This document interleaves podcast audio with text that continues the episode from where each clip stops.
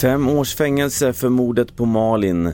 SAS-strejken löst men framtiden osäker. Och Lycksele ställer in flest rättegångar. Jag först i TV4 nyheter om att en 44-årig man dömdes idag till 5 års fängelse för mordet på 16-åriga Malin Lindström i Husum 1996. Mannen friades i hovrätten 1998, men dagens DNA-teknik gjorde att han nu kunde åtalas på nytt och fällas för mordet idag. Så här säger den tidigare advokaten Jens Lapidus om domen. Det man kan säga om 5 år, som är det då straffet han får, kan man ju tycka är ganska lågt.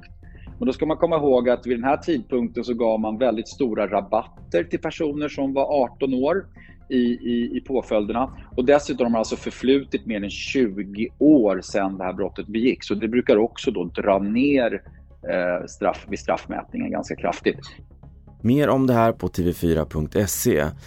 Det mesta av SAS flygtrafik väntas snart vara igång igen efter att strejken blåstes av i natt när parterna till slut kom överens. Men flyganalytikern Jan Olsson tror att SAS nu kan komma och förlora researrangörerna. Researrangörerna har varit en fjärde part som har drabbats här oskyldigt, hamnat mellan stolarna.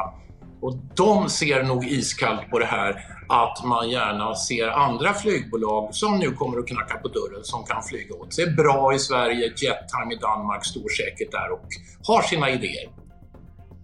Sist om att TV4-nyheternas fortsatta granskning av inställda rättegångar visar att 10 av landets tingsrätter ställer in så många som cirka var tredje rättegång.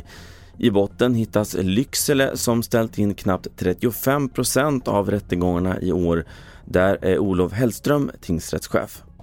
En av de främsta orsakerna är att väldigt många mål har förlikts faktiskt, och det är en väldigt bra sak.